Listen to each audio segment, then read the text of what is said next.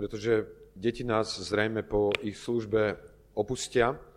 Chcel by som preto, aby niečo aj prijali z tohoto nášho sromaždenia, keď budú nám slúžiť. Chcel by som povedať jeden príbeh, ktorý bol dnes ráno rozprávaný v rádiu a ktorý sa udiel pred niekoľkými rokmi na jednu veľkú noc v jednom zbore. Kazateľ toho zboru prišiel do sromaždenia a so sebou niesol jednu starú, hrdzavú klietku na vtáky. Už ste videli, deti, takú klietku na vtáky? Áno, videli ste? Áno? Mhm. Tak takúto starú hrdzavú klietku na vtáky doniesol. A celé sromaždenie bolo prekvapené, čo sa to stalo. Brat kazateľ nezvykol takéto veci so sebou nosiť do sromaždenia. A on je ešte položil priamo hore na kazateľňu. A tak sromaždenie zostalo trošku úžasnuté, čo to má znamenať. A kazateľ začal rozprávať príbeh. Že toho rána šiel a uvidel jedného chlapčeka, ktorý niesol takúto klietku, v ktorom boli traja vtáčikovia. Malinký, možno trošku škaredý, nespievajúci vtáčikovia. A tak sa pýta ten kazateľ toho chlapčeka a hovorí mu, čo chceš s tými vtáčikmi robiť?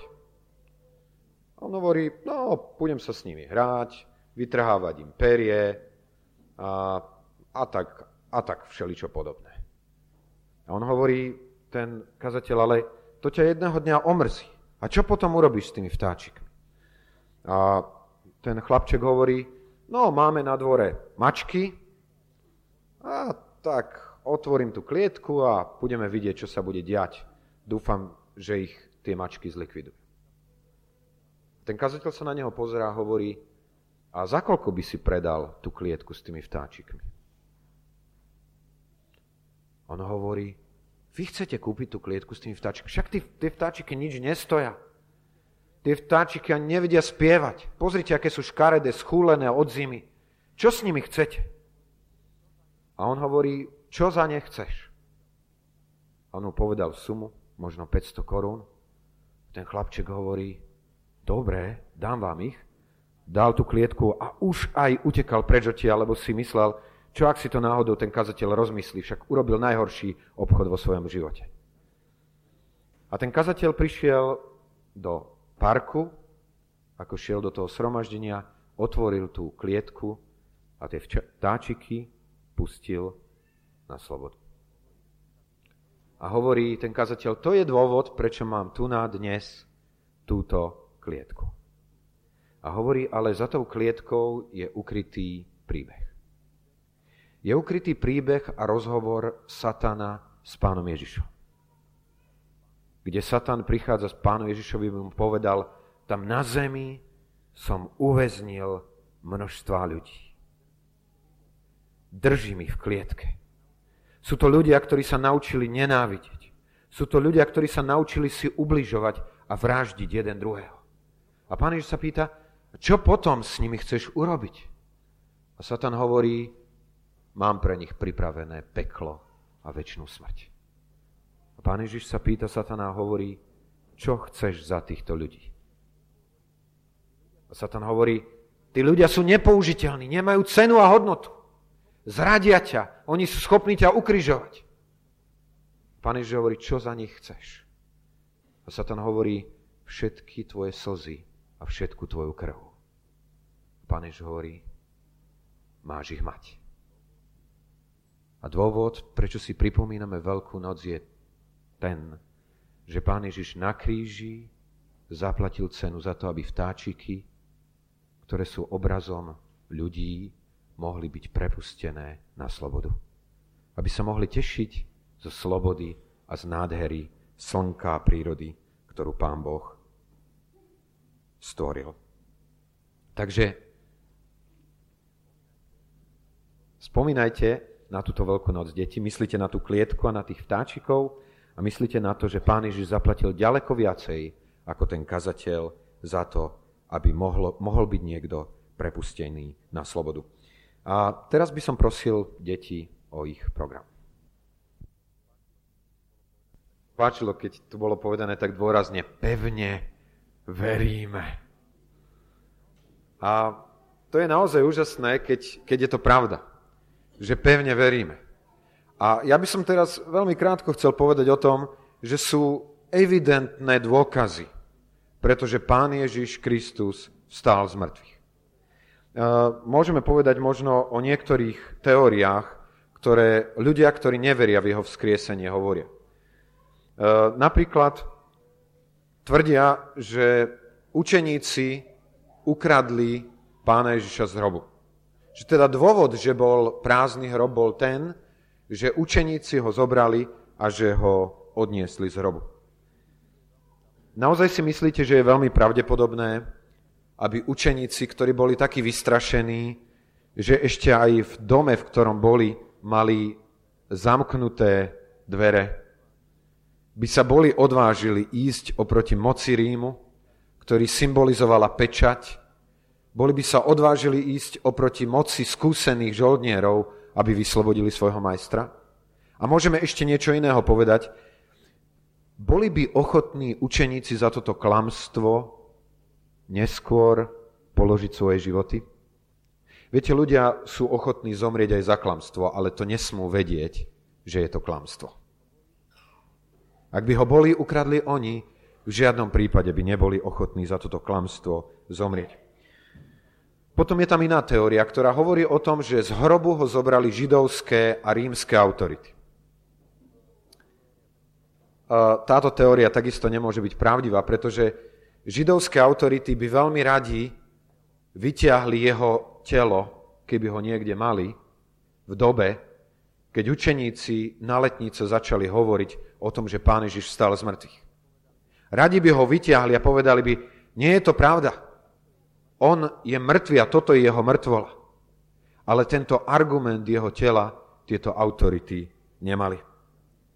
Veď to kázanie sa odohrávalo možno len niekoľko sto metrov od jeho hrobu, ktorý bol prázdny a nebolo nikde jeho telo, ktoré by hovorilo o niečom inom. Tretia teória hovorí, že pán Ježiš na kríži zomrel len zdanlivo že teda nezomrel úplne, že tam v tom chlade hrobu precitol a potom sa zjavil svojim učeníkom ako vzkriese.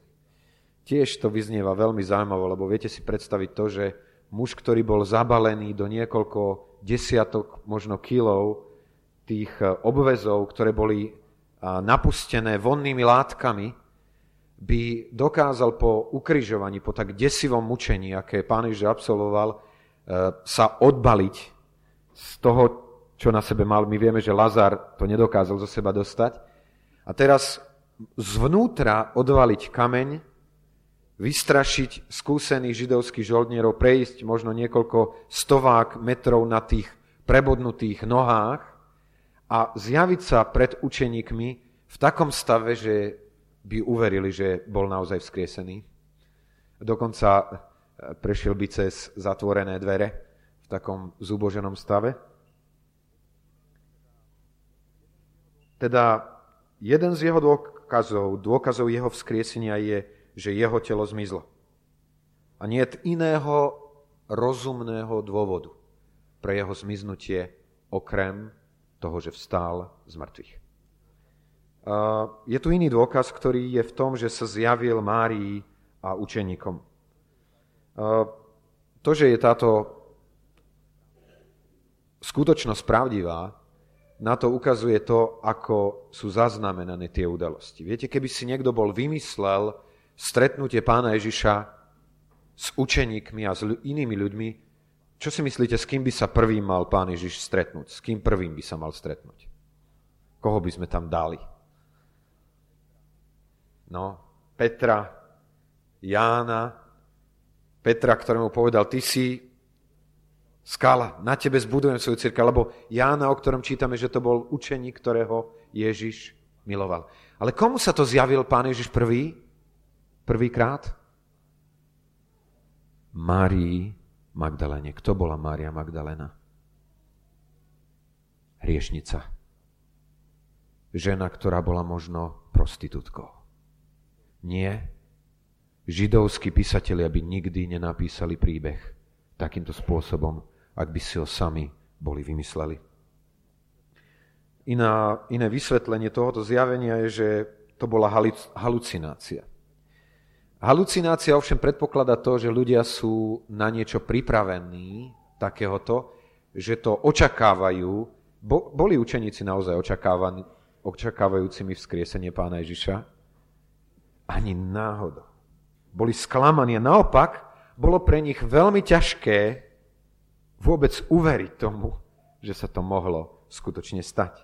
Tomáš je toho najlepším príkladom. On sa chcel presvedčiť o tom, že to nie je halucinácia. Viete ako? Že povedal, dokiaľ nepoložím. Dokiaľ nevložím svoju ruku do jeho prebudnutých dlaní, dokiaľ sa nedotknem jeho boku, neuverím. To sa vám len zdalo. Pán Ježiš dokonca musel jesť na jednom mieste, preto aby uverili, že je to naozaj on. Pán Ježiš sa zjavil na tak mnohých miestach. Záhrada, v ktorej bol hrob, vrchná dvorana, cesta do Emaus, Galilejské jazero, vrch Galilej. Mnohým jednotlivcom, menším skupinkám a dokonca čítame na jednom mieste viac ako 500 bratov. Že nie je veľmi pravdepodobné, aby naraz také množstvo ľudí bolo v halucinácii. A posledný dôkaz, ktorý chcem spomenúť, je, že ľudia, keď sa stretli so vzkrieseným Kristom, ich život bol zmenený. Ich obavy a ich strach sa zmenil na istotu a na presvedčenie. Ten istý Peter, ktorý pred jednou jednoduchou dievčinkou zapiera svojho majstra, potom stojí pred najvyššou radou elity židovského národa a hovorí prosto a smelo. A ľudia musia vidieť, že tento človek bol s Ježišom. Mária prichádza, napriek tomu, že začala deň obavami a plačom, prichádza s radosťou, hovorí, videla som pána. Pochybnosti premenené na vieru, zapretie na vyznanie, strach obrátený na odvahu. Pán Ježiš skutočne stál z mŕtvych. A budeme tu mať aj ďalších svetkov, ktorými sú naši dorastenci. Takže prosíme ich o službu.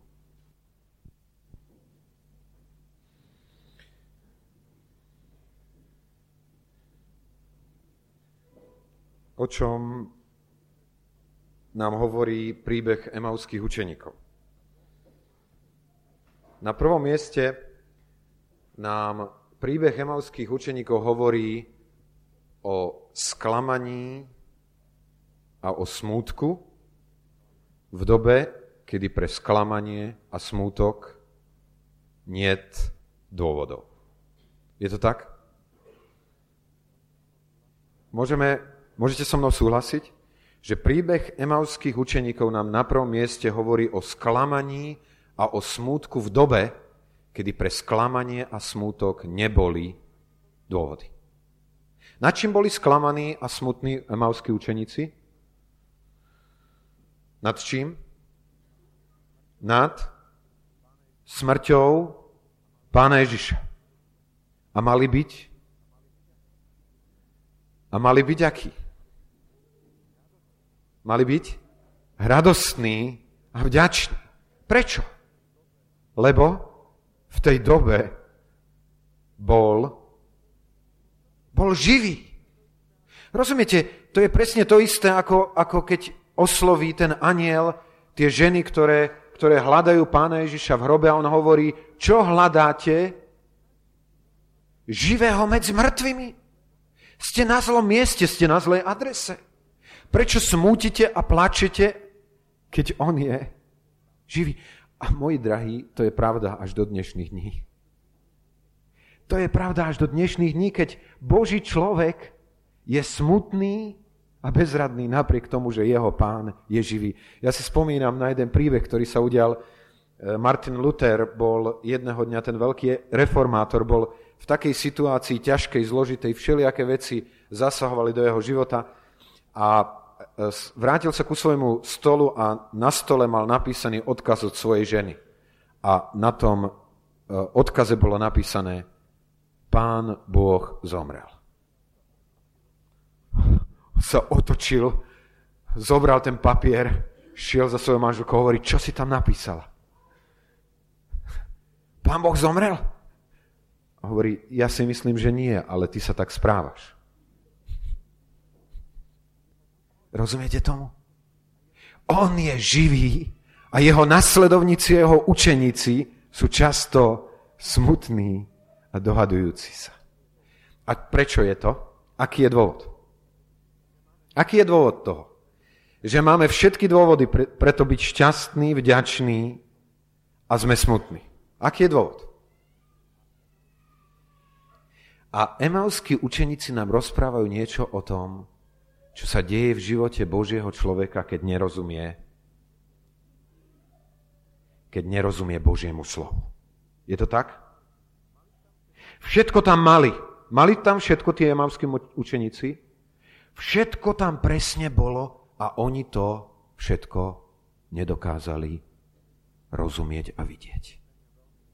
Viete, je to pre mňa veľmi zaujímavé oslovenie, pretože keď som sa pripravoval na Veľký piatok, tak som si uvedomoval z toho Evanielia Matúšovho, ako pán Ježiš všetko, čo sa s ním dialo, na to pozeral, viete cez čo? Cez, cez Božie slovo. Všetko, čo sa s ním dialo, pozeral cez Božie slovo. Keď si pozrite tú, uh, to Evangelium Matúšovo, tú 26. kapitolu a pozriete si tam ten 24.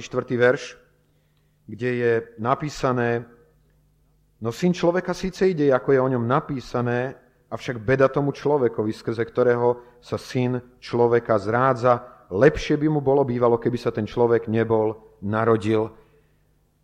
Pán Ježiš odkiaľ vedel o tom, že ho zradí jeho blízky človek? Odkiaľ to vedel? Z Božieho slova.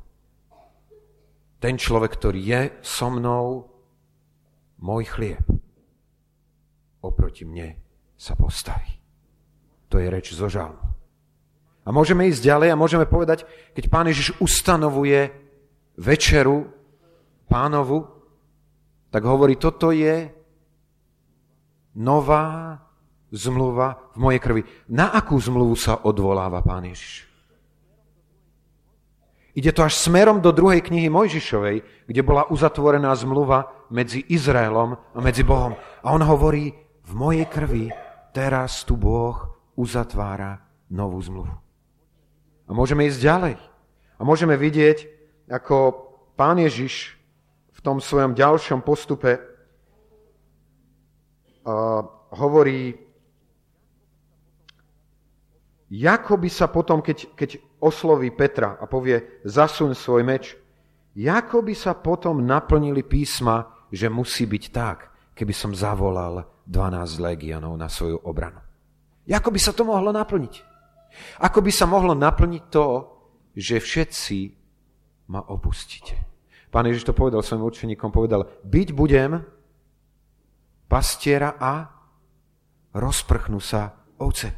Pán Ježiš každú udalosť, ktorá sa diala v tom poslednom dni videl očami Božieho slova. A môžeme ísť ďalej a môžeme hovoriť o tom, ako videl všetko to, čo sa okolo neho deje, ako výjav z 53. knihy, teda kapitoly Izaiášovho proroctva. To, čo nám tu bolo povedané. Kto porozumie našej zvesti a rameno hospodinovo, komu bude zjavené. Povedzte mi vtedy, keď pán Ježiš to prežíval, kto tomu rozumel? Absolutne, absolútne nikto. Preto utekajú preč. A na základe tej 53. kapitoly Izaiášovej, keď na neho hovoria zlé veci, on mlčí ako baránok, ktorý zanemie, ako ovca, ktorá zamenemie pred tými, ktorí ju strihajú. A môžeme ísť ďalej a môžeme dokonca sa dostať na Golgatu A tam na Golgate pán Ježiš vidí, ako jeho rúcho je delené žoldniermi. Viete, čo mu to pripomenulo? Pripomenulo mu to prorocký 22. žalm, kde hovorí žalmista, delia si moje rúcho a o môj odev hádžu los. A práve preto jeho výkrik, ktorý zaznie z kríža, je výkrik 22. žalmu Bože môj, Bože môj, prečo si ma opustil? Každý moment, ktorý pre druhých ľudí mohol znamenať tragédiu a likvidáciu života, pre pána Ježiša bol len potvrdením, že sa naplňa to, čo jeho otec pre neho zasľúbil a pripravil. Môj drahý, máme množstvo zaslúbení tohoto vzkrieseného Krista, ktoré nás môžu naplňať radosťou a pokojom. A ak nie sme dnes radostní a pokojní, bude to zrejme preto, že sme aký? Tvrdé slovo tam pán Ježiš povedal na náš účet. Ako? O, nezmyselný a spozdili srdcom veriť všetkému tomu, čo hovorili proroci. Či to azda nemusel trpieť Kristus a tak vojsť do svojej slávy? Povedzte mi, čo bránilo učeníkom, aby uvideli v Božom slove to, čo tam bolo zaslúbené. Aby mohli miesto smútku a pochybností sa radovať a byť si istí. Čo im bránilo? A pamätajte si, to bude vždycky brániť aj nám v našom porozumení Božieho slova. Keď tu spievali deti tú pieseň, tak som nad tým veľmi musel uvažovať tú pieseň, že, že Pane Ježišu, mám jednu skrýšu. Do nej všetko ukladám a som veľmi, veľmi sám. Viete, čo nám bráni porozumieť? Skrýša našich vlastných predstav, našich vlastných očakávaní, ako sa veci v našom vlastnom živote majú diať. A potom nám Pán Boh hovorí jasne a adresne do života a my to nie sme v stave vidieť a rozumieť. Dal by pán, aby sme boli ochotní povedať to, čo zaspievali deti. Nechcem skrýšu mať. Nechcem žiť s vlastnými očakávaniami. Chcem žiť podľa toho, čo si ty vo svojom slove pre mňa na každý deň zaslúbil. Viete, je to taký paradox. Pán Ježiš bol vzkriesený a učeníci dokonca mali už určité dôkazy. Viete, lebo tam hovoria, že, že šli tam aj pozrieť na to a našli, že naozaj tak, ako tie ženy to hovorili, to tak bolo. Pán Ježiš bol živý a mali dôkazy, pretože je živý a oni boli smutní a neveriaci. A potom, všimnite si ten záver toho, tejto udalosti. Kedy sa im začal rozhorievať v srdciach? keď ho uvideli, hej? Hej? Vtedy sa im začalo rozhorievať v srdci? Nie. Viete, kedy sa im začalo rozhorievať v srdci? Keď im keď im otváral písma. Do dnešných dní platí to isté. Ty nemusíš svojho majstra vidieť pred svojimi očami. Nemusíš ho rozoznať. Stačí, keď ti otvorí svoje slovo. A keď mu porozumieš. A keď zrazu uvidí, že to, čo sa tam hovorí, je presne o tebe samom. Tento týždeň som počul jednu sestru povedať. Ja sa začínam pozerať na Bibliu úplne novým pohľadom.